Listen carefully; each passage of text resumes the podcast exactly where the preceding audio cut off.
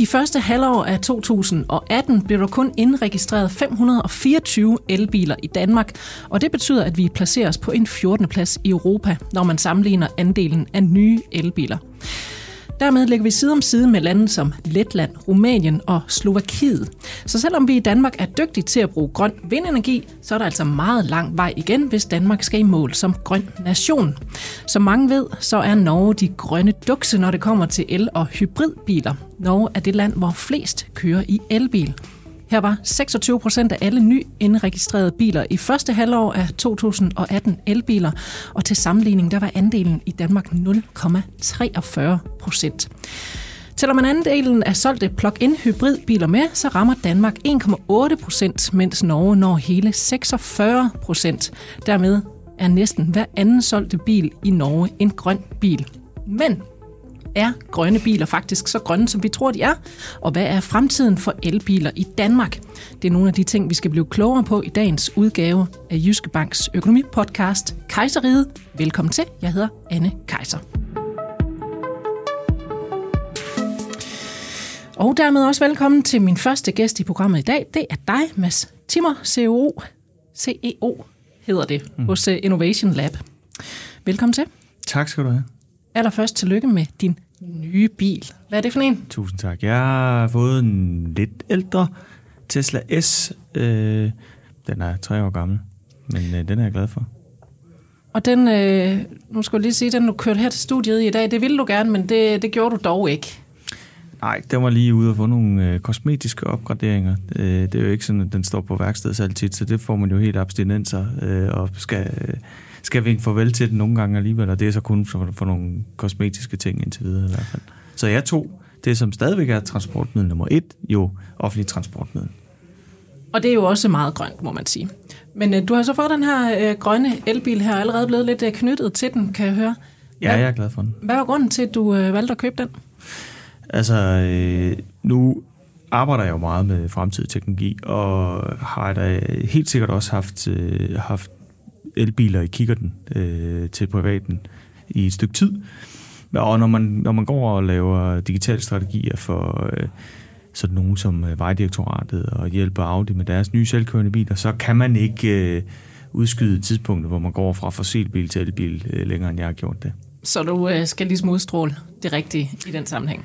Ja, så vil jeg sige, at det var, det var ikke så svært at overbevise mig selv, når først man er ude og prøve øh, de her biler, og finder ud af, hvor meget de i virkeligheden svarer til en opgradering fra øh, Nokia, Nokia 3310 til en iPhone. Det, det er den bedste måde, jeg kan, jeg kan beskrive det på. Og det får du også lov til at komme øh, lidt mere ind i, i programmet lidt senere. Men jeg synes lige at vende tilbage til de tal, jeg startede med at præsentere her i, i programmet. Det er altså nogle foruroligende tal. Det er der mange, der synes i hvert fald. Øh, men hvorfor er det egentlig, at vi er så dårlige til det her med grønne biler her i Danmark? Altså, jeg tror, der er flere faktorer i det. Jeg tror det hele taget, at øh, det er svært øh, for mange at foretage de her skift, som, øh, som er nogle nye vaner. Altså, det var heller ikke øh, vanvittigt stort salg, de første iPhones havde øh, i 2006-7 stykker. Vi skal lige vende os til en ny måde at, at, at bruge de her redskaber på. Øh, det er den ene ting. Den anden ting er, at der er jo så også en, en ventetid på, øh, på nogle, af, nogle af de her biler, når man bestiller dem. Så det slår ikke igennem sådan lige øh, med det samme. Ja, der, er mange, der er mange forskellige faktorer, både, der relaterer sig både til, til produktion og øh, sortiment.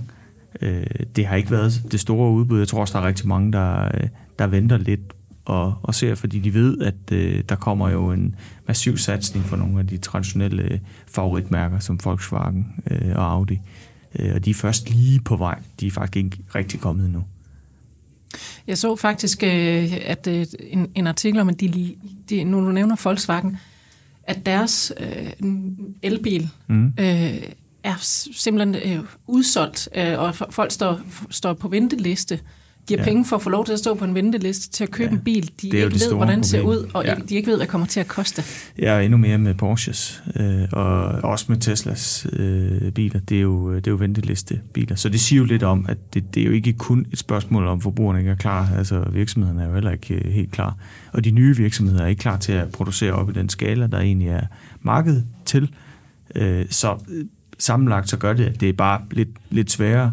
Norge, som du, som du selv påpeger her, har jo så været et favoritland øh, for mange af dem, der producerer elbiler. Øh, og er blevet favoriseret, øh, fordi de kan se, at øh, befolkningen den er klar til at aftage biler, og så kan de få noget dataretur, så de, så de favoriserer dem også i forhold til fordelinger af, hvem, hvem kan aftage hvilke biler. Jeg synes øh, personligt faktisk, det kan være lidt svært at overskue, sådan hvad brugen af benzin- og dieselbiler har af indflydelse på miljøet i forhold til brugen af, af elbiler. Og her taler jeg altså ikke bare i, i, altså i, når man kører på vejene, men altså i mm. produktion og, og alt det, der ligger rundt om. Ja. Øh, hvordan adskiller de sig fra hinanden? Og det er bestemt heller ikke særlig nemt, fordi der er jo enormt mange faktorer. Altså for det første, hvad, hvad var det for en slags strøm? Øh, var det grøn strøm, eller var det, øh, var det strøm fra kulkraftværker, der bilen den blev produceret? Øh, hvordan lader du den op? Øh, er du, har du øh, solceller, du bruger, når du lader den op, og, eller husstandsvindmøller, eller så er du for, at den strøm, du bruger, når du lader, den kommer fra havvindmøller for eksempel. Altså der er mange faktorer, hvor man selv kan være med til at, øh, at gøre en forskel. Og hvis man, øh, hvis man gerne vil, så kan man stille regnskabet op øh, til stort set at give det resultat, man ønsker. Det ser man jo også. Der er undersøgelser, der både peger på, at øh, elbiler forurener mere end traditionelle fossilbiler, og der er øh, undersøgelser, der viser, at det er, det er lidt markant mindre. Vores eget klimaråd har jo kommet med nogle undersøgelser, der viser, at det er nok omkring halvdelen af CO2-udledning øh, af elbiler. Eller hos elbiler. Og så kommer det jo igen lidt an på, hvad er det for en slags strøm, og hvordan vender man og drejer man til. Og hvor er det inde i verden. Altså, der har vi jo selv en ret høj andel af, af grøn strøm. Og jeg tror, at hvis man, det er ikke nok at, øh, at sige, at man øh, har købt en elbil, og så er ens glorie pusset for evigt. Øh, du skal jo sørge for, at det også er grøn strøm, du putter på den. Så jeg har sørget for, at det er havvindmøller, der leverer strøm hjemme hos mig. Hvordan kan så, man sørge for det? Jamen, du kan jo sørge for at købe din strøm. Jeg har købt min strøm af en virksomhed, der hedder Vindstød, der sørger for at øh, købe det, øh, så det kommer, så strøm kommer fra havvindmøller. Det er selvfølgelig, det er jo igen, vi, øh, vi taler stadigvæk på et overfladeniveau, fordi når du begynder at gå i bund med de tekniske faktorer, så er det jo det samme. Så er det lige så umuligt øh, egentlig at skælne ad, som at sige, at vi ikke vil have A-kraft i Danmark, men vi vil gerne sammenhandle med Tyskland, hvor man så producerer A-kraft. Så, og strøm øh, øh kender jo ikke nødvendigt. Det er jo ikke nødvendigvis noget, der kommer med, med sådan en afsenderskab. Så vi ved jo ikke 100% hvor er det i virkeligheden, det kommer fra. Men, men vi kan tage stilling til, hvem det er, vi gerne vil, vil støtte med vores forbrug. Mm. Og de sørger for, at der i hvert fald er de penge, vi giver til dem, de går videre øh, til, til den producenttype, vi ønsker. Nu vil jeg gerne øh, byde velkommen til min næste gæst her i programmet. Det er Allan Mortensen, forretningsdirektør i Jyske Finans. Velkommen til. Tak skal du have. Og uh, Allan, du sidder blandt andet og har fokus på, på elmarkedets udvikling i, uh, i Danmark, sådan helt groft skåret. Øhm, som jeg nævnte før, så blev der jo kun indregistreret 524 elbiler i Danmark i det første halvår af 2018, og det er altså under 1% af nye biler, der blev indregistreret i Danmark sidste år, som øh, var elbiler ikke imponerende tal, hvis man i hvert fald er for elbiler. Er der udsigt til, at de, øh, de tal de kommer til at ændre sig fra 2019? Ja, helt bestemt. Altså, jeg tror, altså, at 2018 øh, viste jo også, at det var et år, hvor der var mange ændringer i registreringsafgiften, og der var meget dialog i, blandt de politiske partier omkring, hvordan det skal afgiftssystemet være. Det har vi jo fået fastlagt nu i hvert fald i en eller anden given periode. Og det har også gjort det givet noget stabilitet. Så vi har jo set her i, i de første 4-5 måneder af 2019 en, en kraftig vækst i, øh, i køb af både elbiler og også øh, plug-in hybridbilerne især. Udfordringen er jo stadigvæk, at, øh, som jeg så også var inde på, at udbud efterspørgsel hænger ikke sammen. Øh, og det vil sige, at øh, der er mange flere, der gerne vil have en elbil, end det, de egentlig kan få, fordi at, øh, vi kan simpelthen ikke levere. Men hvorfor kan nordmændene få dem, når vi ikke kan? Jamen det har jo noget lidt at gøre med også, øh, at øh, det afgiftssystem, vi har, og også i, kan man sige, vores, øh, det bilmarked, der er i Danmark. Altså det danske bilmarked er jo ikke større end, end Hamburgs. Øh, og øh, Norge der er jo, har et væsentligt større bilmarked, og der er vi også, kan man sige, øh, villige til at, at, at putte nogle flere øh, penge i, i, i den investering i at konvertere til, til elbiler. Og det gør, at man som fabrik sender mange flere elbiler til Norge, end man, man gør til Danmark. Så der er man simpelthen på en kvoteordning på, hvor mange elbiler man kan få til landet. Så en af grundene er kort fortalt, at det faktisk ikke rigtig kan svare sig øh, og for producenterne at, at sende biler til Danmark, hvis man sådan sammenligner sig med Norge eller andre det, det er nok en grov fortolkning, men ja, altså man kan jo sige, det er i hvert fald, at man får nok mere bil for pengene i at, at sælge den til Norge, end, end øh, man gør til Danmark, ligesom det er lige i øjeblikket, ja. Og så havner vi sidst i køen. Så havner vi sidst i køen, ja. Med længst produktionstid. Med længst produktionstid, ja. Og alt det her. Ja. Øh, nu hørte vi lige, at uh, Mads Timmer har købt en Tesla, og det var jo så uh, som der var jo selvfølgelig flere, sikkert flere grunde til det, øh, Mads, men du nævner, at det, en, øh, at det føler du dig ligesom, det skal du gøre, fordi nu arbejder du inden for øh, den her branche med elbiler og så videre. Men, men Allan, faktisk så er der en anden overvejende grund til, at folk de køber en Tesla. Hvad, hvad er det? Jamen sådan, vi ser det, og vi fik se rigtig mange Teslaer, jamen så er det jo lige så meget, kan man sige, det har været det at være first mover, det er designet, og, og som måske også Mads egentlig indikerer, det er det der med at have noget, noget fed nyt teknologi. Øh, og så har man sige, hvis man har prøvet en elbil, så, øh, så har det også en, en, nogle, nogle tekniske fordele frem for en almindelig fossil øh, brændstofbil, hvor man får lidt hurtigere optræk og, og så videre. Så vi ser jo mange af dem, der køber en elbil, måske ikke kun er på grund af det grønne, men også fordi man får en anden kørekomfort og en anden køreglæde. Nogen vil så mene, den er rigtig øh, god, og andre vil mene, at, den, øh, at, øh, at det er så meget anderledes, end man heller vil være i en normal bil. Men, men det er jo smag og behag. Men vi ser mange, der, der, der synes, det er en, en, en anderledes og fed måde at køre med bil på. Og, og for os, der måske ikke sådan har siddet i, i en elbil før, ja. blandt andet mig, det kommer nok en dag, men, men nu siger den, den, den adskiller sig meget fra øh, almindelige biler. Nu har jeg sådan en Volkswagen Polo, den kører på noget diesel og noget halløj øh, fra 2012, og det tror jeg, det, det, der er mange, der kender sådan en type bil som den. Den ved man, øh, hvordan ser ud indeni, men hvordan øh, ser en Tesla ud i forhold til, at du siger, at teknikken er helt anderledes? Jamen en Tesla, der er en stor skærm, og den støtter sådan set det hele på. Øh, og man kan jo sige, at Teslaen mere eller mindre reparerer sig selv, for den er koblet op hele tiden på, på, på nettet. Øh, så, så det er en helt anden måde at køre på. Jeg kører selv hybrid, øh, og, og har nok altid været den, der ikke har været sådan stor tilhænger af elbiler. Øh, men jeg må erkende, at øh, det at køre på ren el, øh, som jeg gør, når jeg kører til og fra arbejde her i Silkeborg, eller jeg kører ind i det indre København, jamen det er en fantastisk oplevelse, det må jeg bare kende. Øh, og det er ikke fordi, jeg så der ved til, og fordi jeg synes, det er også fantastisk at køre grøn. Det er lige så meget fordi, at den, øh, det er bare en anden, det er en anden, det er en anden køremønster, du, du kører, øh, når du kører, kører el, og det kan være, at Mads også kan bekræfte det, men, men i hvert fald, jeg kører i hvert fald anderledes, når jeg kører på el, end jeg gør, når jeg kører mm. på min brændstofmotor. Det, det, den har du, det har du også en, en klar holdning til, uh, Mads, øh, ved jeg. Altså, nu bliver det jo din egen personlige holdning til at køre en elbil, uh, som ja. vi også hører uh, Allan siger, at der, der er både for og imod, men, men hvad er din holdning til, til at sidde i sådan en elbil der? Altså, det er jo en fantastisk viden, man har om, at man kan, man kan smække pedalen i gulvet, og så kan man putte uh, Ferrari bag sig. Uh, det, og det, det er så øh, lidt ligesom med alt andet uh, stor magt og viden, at det er en, man skal kunne gøre brug af i stort set noget tilfælde. Uh, det, det er ikke det, uh, tiden går mest med, når man har en elbil. Uh, det er faktisk at køre rimelig fornuftigt, fordi du hurtigt begynder og altså du synes det er rart selvfølgelig, når du kan komme hurtigere afsted, og du kan hurtigt accelerere ud af sving, eller hvor, hvor der er behov for at gennemføre en hurtig overhaling, øh, helt sikkert, men det bliver lidt mere øh, hverdag, end det bliver sådan noget, uh, og så selvfølgelig lige, når man har svigermor til at sidde ved siden af, så er det sjovt at se hendes øh, ansigtshud forsvinde om bag ørerne. øh, men ellers så er det den her glidende fornemmelse, når man kører. Der er øh, lydløs. Den er lydløs som en, øh, som en tidlig Rolls Royce, og øh, øh, du kigger jo lige så meget på, hvor god er du til at udnytte den energi, der er. Det bliver faktisk, øh, for mange bliver det en, øh, en sport. Hvor langt kan jeg, øh, kan jeg komme på en opladning?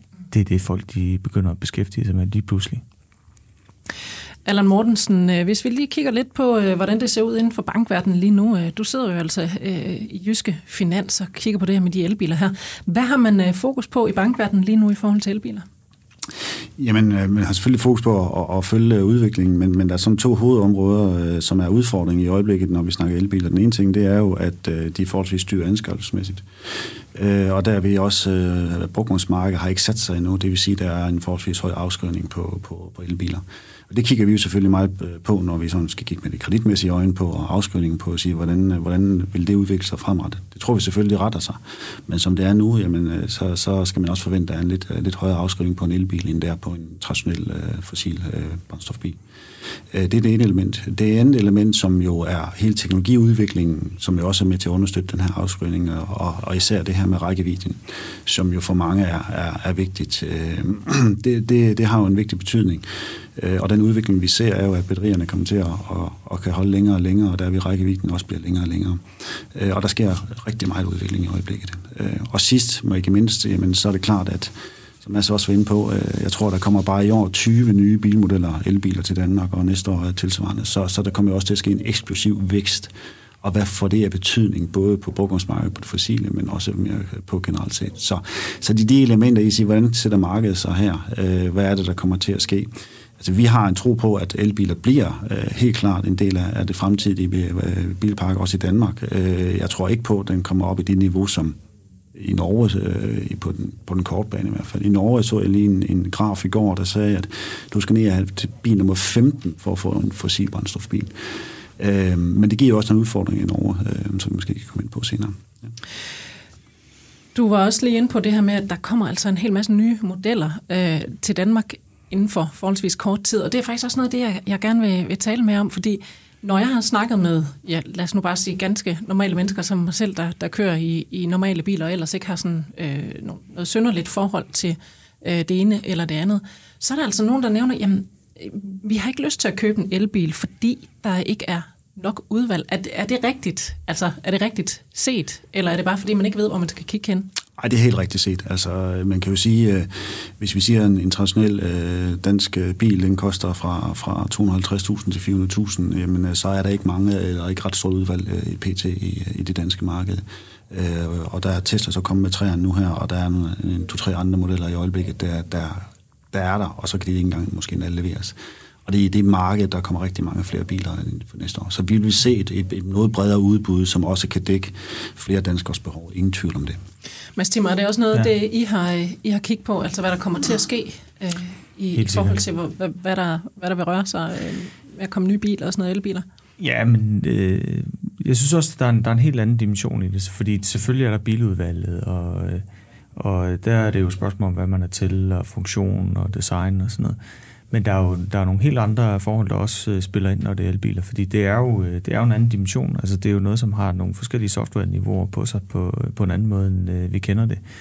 Nogle af de nye øh, elbilsmodeller, der kommer på markedet, de, de kan køre selv, når lovgivningen den tillader det. Øh, hvis du har lyst til en særlig funktion, jamen, så kan du købe, tilkøbe den Hvad kan det af software. Jamen, det kan være, at øh, du gerne vil have, at den selv kan navigere på motorvej. Så du bare, når du kommer til motorvejs øh, så taster du en adresse, og så sørger den selv for sammenflætning og alt muligt andet. Og så skal du stadigvæk have hænderne på rettet og sådan noget, men det er en helt anden afslappende oplevelse, end når du sidder øh, ellers og knuger rettet og stiger ind i røde baglygter i 3,5 timer for at komme fra Aarhus til København. Og det er jo noget, man er villig til at betale for, øh, når man har prøvet det nogle gange. Og nu øh, siger du, at man kan tilkøbe det. Hvad vil ja. sådan en funktion komme til at koste? Ved man noget om det? Ja, det, det, det skifter lidt i pris, som det ser ud nu, men øh, omkring 60.000 øh, ser det ud øh, til, at man skal, man skal hoste op med. Og der kan man så forvente, siger øh, den her udbyder, at øh, priserne vil stige lidt, øh, når man har fået sin bil. Man kan måske også godt øh, se, at øh, der kommer nogle kampagneperioder, fordi det, hardware den er ude i hænderne på forbrugerne. Så øh, jeg kan sagtens forestille mig, at der vil være en helt anden form for prissætning, når vi ser bare øh, to, tre, fire år frem, hvor du betaler mere for dit øh, transportbehov, end du betaler måske ovenkøbet øh, for, per bil. Hvem siger, du skal være bundet til en bil, hvis dit behov nu skifter? Hvis du, øh, hvis du har øh, delebørn den ene uge, så i en familie på seks, og den anden uge, så er det måske kun øh, en familie på to. Det ville da være rart nok at kunne skifte mellem sådan en, øh, en SUV med tre sæderækker og så en cabriolet. Øh, uden at man behøver at, øh, at have en husstandsindkomst på øh, et par millioner. Det, det bliver lige pludselig muligt, ikke mindst med kombinationen af selvkørende biler og de her software-niveauer. Fordi så kan bilen jo også være ude og tjene penge, når du ikke selv øh, skal bruge den, når den holder på parkeringspladsen, eller bare koster penge. Mm. Allan Mortensen, der kunne jeg godt tænke mig at høre dig. Øh, er det også noget af det, I kigger på øh, hos Jyske Finans, altså den måde at finansiere biler på? Øh, i fremtiden?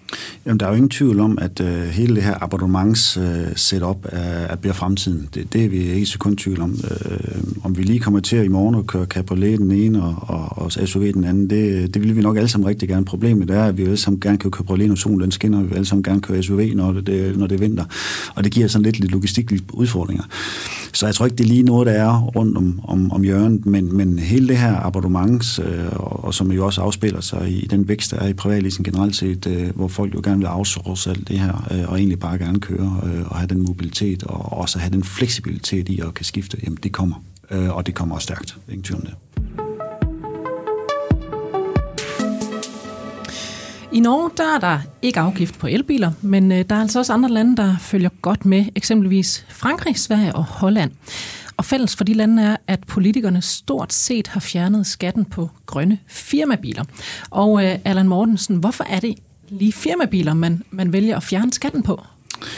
Jamen, det giver jo rigtig god mening, for i firmabilerne er nogle af dem, der træder rigtig mange kilometer på, de, på, på landevejene, øh, og det er det også herhjemme i Danmark. Øh, og ved at kunne gå ind og lave et incitamentordning, øh, der gør, at de bliver mere miljørigtige, de firmabiler, der kører, jamen det vil jo den sidste ende jo også være med til at at kan man sige, øge fordelen ved, ved, ved det grønne snit på den her ting. Så, så det giver rigtig god mening.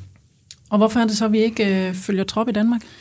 Jamen det tror jeg, der, der, der, der, der er flere forklaringer på. Øh, den ene er selvfølgelig, at man, øh, at man skal ind og have kigget på, på hele den her måde at sætte øh, beskatning af, af firmabil på, som den er i dag. Det er man jo i gang med. Jeg tror, jeg vinder noget valg nu her, men jeg er helt overbevist om, at når vi kommer på den side af et valg, så vil det også øh, komme øh, til at, se, til at ske ting her. Øh, udfordringen er jo på elbiler og hybridbiler, de er dyrere at producere end en normal bil, og man i dag bliver man beskattet af den værdi, bilen den har. Øh, så der er ikke noget incitament til at, at, at købe øh, eller køre i en, en firmabil, der har en hybrid eller en elbil, fordi at man bliver sat mere skat, end man gør af en normal øh, fossilbil af samme øh, bilmærke model. Øh, det, det tror jeg på, at, øh, at øh, Folketinget kommer til at skal kigge på, og i hvert fald for det ligestille som minimum. Øh, så kan vi jo se modeller i Holland, hvor man er nede på, jeg tror det er en tredjedel af, af, af i beskatningspris Det er, det er meget aggressivt, øh, og det kunne man også godt vælge i Danmark. Men der skal vi så bare huske på, at selvom man så gjorde det, så kan vi ikke få de biler til Danmark, der vil gøre, at vi kunne efterkomme den efterspørgsel. Så, så, øh, så det vi ser, og også det vi måske kunne se, øh, når vi kigger ind i Norge og så videre, det er ikke en så aggressiv model som nogle af de andre lande, men en model, som kommer til at harmonisere det her på en bedre måde over næste år. Det, det vil, øh, vil være foretræk, som vi ser det. Øh, når jeg som sådan ganske normal dansker kigger på det, så kan det godt undre mig. Altså, at vi ikke har fået fjernet de der afgifter der. Og så går der jo lidt uh, konspirationsteoretikere i den. Så tænker jeg, er det simpelthen fordi, at vores altså vores politikere og vores samfund er, er bange for at skulle tabe penge på at fjerne den her afgift her, og derfor lade være? Ja, det, det kan man jo i hvert fald godt uh, have en gidsning om. Altså igen, kigger vi mod Norge nu, så er det en af de største udfordringer, man har i Norge, er jo, uh, at kigge på de grafer, det er den indtægt, de tidligere havde på, på registreringsafgift på biler deroppe, som var meget lige i Danmark i sådan ren uh, øh, principiel karakter. Den er, den er mere mindre væk. Uh, og det proveny, som vi i Danmark har ved at, på registreringsafgifter, er jo så stort, at øh, man kan stille sig det, det spørgsmål, kan, har Danmark råd til at ikke have det proveny? Eller hvordan får vi det proveny konverteret til en, en, en anden type? Øh, og, og så længe man ikke er klar med road pricing eller en anden øh, teknisk form, øh, så, så har vi en udfordring her, som jeg tror er rigtig svært for politikerne at løse. Ja. Er du enig der, Mads Timmer? Tror du, det er, er et problem, så stort et problem for politikerne, at de holder sig fra det lige nu? Jamen altså, øh, regeringen har jo sagt, at øh, hvis man bare kunne anvise en vej til at finde de 55 milliarder, som øh, det vil koste at at fjerne øh, alle bilafgifter over tid, og, og på den måde konvertere bilparken til ren el, så øh, var de da klar til at være mere aggressive. Øh, det, det er jo svært at se, hvor skal vi så finde dem, henne de her penge. Øh, så det er nok ikke det mest farbare vej, også øh, fuldstændig rigtigt, som Allan han siger. Selvom man forærer dem væk, så er der bare ikke nok biler til alle. Så det er ikke, det, det er ikke nødvendigvis øh, den rigtige vej at gå. Og så øh, taler Allan også om, øh, om det her med road taxing. Øh, og der kunne jeg godt også tænke mig at, at spørge dig, Mads Timmer, er øh, det danske infra, øh, den danske infrastruktur egentlig klar til, at vi skal have de her elbiler på, på vejene? Ja, fuldstændig. Øh, nu har jeg selv besøgt både Googles øh, Waymo, deres øh, afdeling for elbiler og selvkørende biler, og besøgt Tesla og forskellige andre, og, og de regner ikke med at, øh, at skulle bero på en særlig infrastruktur. Altså deres biler kan klare sig, om det er en grusvej eller hvad, fordi de vil jo sælge over hele verden. Og der har vi faktisk i Danmark en af de bedste infrastrukturer overhovedet. Det kan godt ske, at vi selv brokker os, men det er jo sådan en folkesport. Øh, hvis man kører uden for landets grænser, så vil man hurtigt se, at det, det står generelt rigtig godt til i Danmark. Så det, det, det er ikke øh, det, der vil øh, skulle holde os tilbage overhovedet.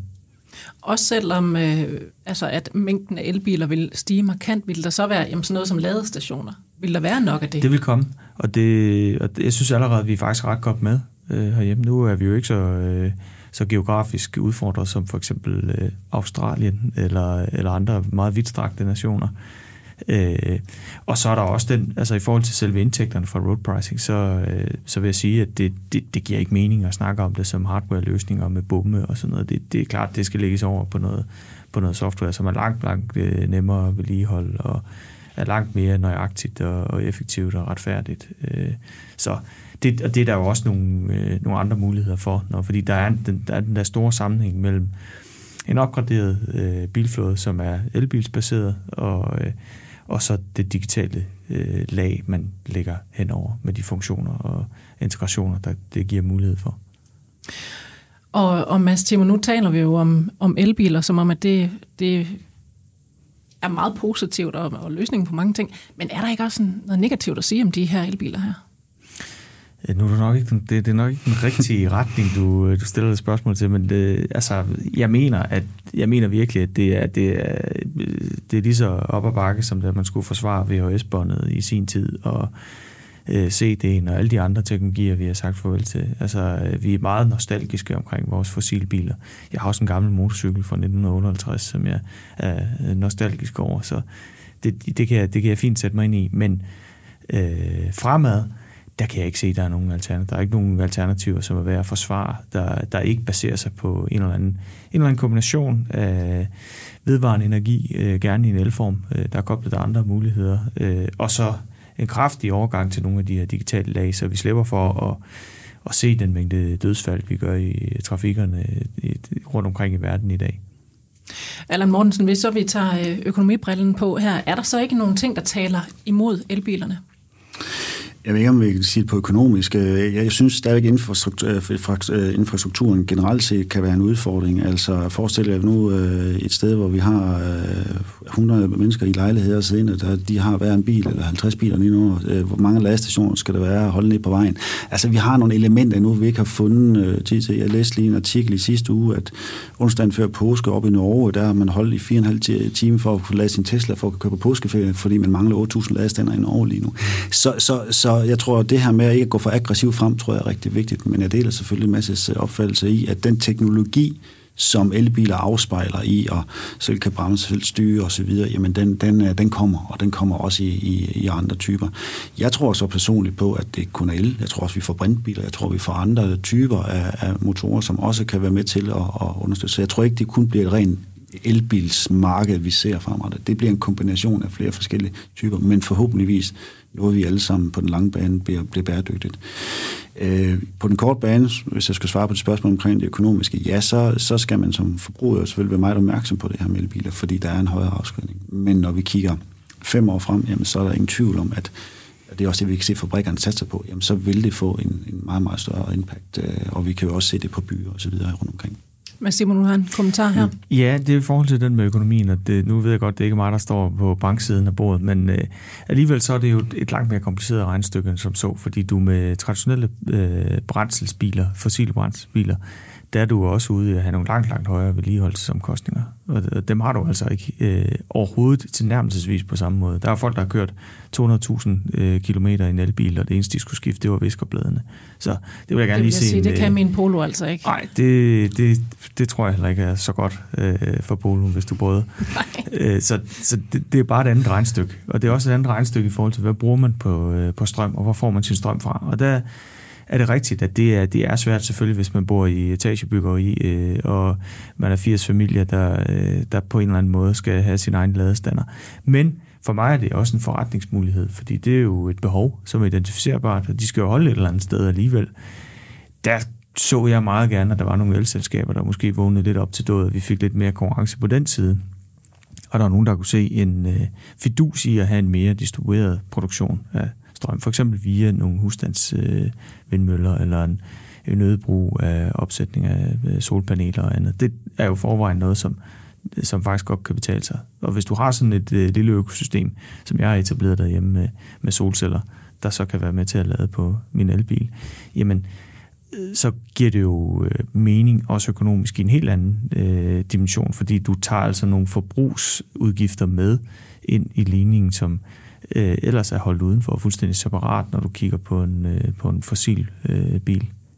Så det er et, øh, et tip til, til dem, der har lyst til at købe elbiler, eller, eller måske har købt en elbil. Altså, jeg siger bare, det, på... det er et kompliceret regnstykke. Der er mange faktorer. Det kunne være fantastisk, hvis der var et sted, hvor man kunne få lidt mere overblik over alle de forskellige ting, man, man i virkeligheden skal tage stilling til. Øh, både når det gælder finansiering, men også når det gælder valg af bilmodel i forhold til ladetider. Der er der selv ingeniør. Øh, jeg kender en, min onkel, han blev lidt overrasket over, at den elbil, han havde valgt, den kun kunne lade med en fase, og derfor ville det tage ret lang tid for ham at gå fra 0 til 100 procent på batteriet. Men det er sådan noget, det, det tænker man ikke lige på, når man har kørt øh, benzinbil i 50 år, så tænker du ikke lige på, at øh, du spørger om, hvor mange faser lavede den på den her. Nej, det vil jeg da. Det vil, det vil ikke være det første, jeg vil spørge med i hvert fald. Nej, Men det er altså sådan nogle ting, man også øh, opdager hen ad vejen. Ja. Og på den måde skal danskerne så også, kan man sige, øh, lære de ting. Altså, altså vi kunne i stedet for at bare blindt sætte nogle afgifter ned, så kunne vi gøre meget ved at, ved at hjælpe danskerne til at forstå, øh, hvad det er for en beslutning, de står for, hvordan det hænger sammen med deres øvrige forbrug, øh, hvordan det hænger godt sammen, øh, og hvad man skal være opmærksom på og skubbe lidt til nogle af dem, der kan, der kan hjælpe med at paketere det. Mm. Altså Tesla prøver jo selv ved også at producere solceller og batteripakker og sådan noget. Men det er jo stort set utilgængeligt uden for, øh, for USA. Det kunne være smukt, hvis man havde det orkestreret lidt bedre i nogle, nogle pakker. Så vi kan blive lidt uddannet i, i elbil? Ja, og, øh, og man kunne se det netop som, øh, som, et, som et økosystem, man kunne etablere selv, i stedet for, at det var sådan en, en brik, som man selv skulle forstå og, og finde sammenhængen til. Allan Mortensen, her øh, til allersidst vil jeg gerne øh, øh, høre fra din øh, økonomiske øh, hånd her. Hvis man står og skal købe en ny bil nu, skal det så være en elbil, eller skal man vente? Jamen, der tror jeg, jeg er nødt til at komme med et politikersvar her i det her valgtider, og sige, jamen det afhænger del af rigtig mange ting. Øh, det afhænger af kørselsmønster i særdeleshed. Øh, kører man rigtig mange kilometer, så kan det sagtens gå også med en elbil, men så skal man vilje til at ændre adfærd øh, kraftigt. Øh, er man ikke det, så tror jeg ikke, man skal vælge en elbil lige nu. Øh, kører man få kilometer, øh, så kan elbil være, være absolut øh, være et, et foretrukket valg bare være klar over, at, øh, at de her elementer, der ligger, som Mads også beskriver omkring at sige, hvad er det, du, du går ind til, øh, dem skal man være tage højde for. Så elbiler er absolut et, øh, et øh, potentiale i. Jeg personligt synes, hybridbiler er sådan lidt glemt i alle den her dialog, for jeg synes, jeg tror, det vil være en rigtig god overgangsordning for rigtig mange danskere at lære den den vej igennem. Øh, vi har trods alt en gennemsnitlig udskiftning af vores biler, typisk på en 3-4 år for dem, der køber en ny bil. Så jeg tror, at i den her måde, modningen, så vil jeg, hvis det var mine venner, der kommer og spurgte mig, at sige, jamen overvej elbil, måske, hvis du er sådan lidt nervøs for det, så tag en hybrid som en overgangsfase, og så, øh, og så se om 3-4 år, hvordan teknologi og hvor vi er henne. Og Mads Timmer, du markerer lige for en aller sidste kommentar En aller sidste her. kommentar, det er i forhold til det med adfærdsændringer. Der er det i hvert fald overrasket mig, hvor lidt jeg egentlig behøver at ændre adfærd. Det er sådan noget med, når jeg, når jeg kører over København, så øh, skal jeg lige... Øh, øh, bruge 10 minutter ekstra på øh, tissepausen. Altså de lang, langt de fleste ture, dem foretager vi jo sådan rimeligt øh, efter et fast mønster. Og hvis man bare husker at øh, sætte sin elbil til opladning, når man kommer hjem, jamen, så kan du spare den tid, du ellers ville bruge på at holde på tankstationer, fordi det simpelthen indgår fuldstændig rutinemæssigt i en del af dit mønster, så er det nærmest, øh, øh, så tanker den sig selv, mens du holder i garagen. Så fremtiden er forhåbentlig grøn i øh, Danmark, også når det kommer til øh, vores øh, transportmuligheder. Hermed øh, vil jeg gerne sige tak til mine gæster i dag. Det var Mads Timmer, CEO og co-founder af Innovation Lab, og Allan Mortensen, forretningsdirektør i Jyske Finans. Det var fedt, at du øh, gad at lytte med på programmet i dag. Der ligger et nyt afsnit af Jyske Banks podcast Kejseriet klar til dig om en uge. Og hvis du abonnerer på podcasten, så bliver du altså helt automatisk mindet om, når der kommer et nyt afsnit. Hvis du har lyst til at kontakte redaktionen, det er mig, så kan du øh, gøre det på mailadressen, der hedder anne og Kejser staves i den her anledning K-E-J-S-E-R. Jeg hedder Anne Kejser. Tak for nu og på genhør.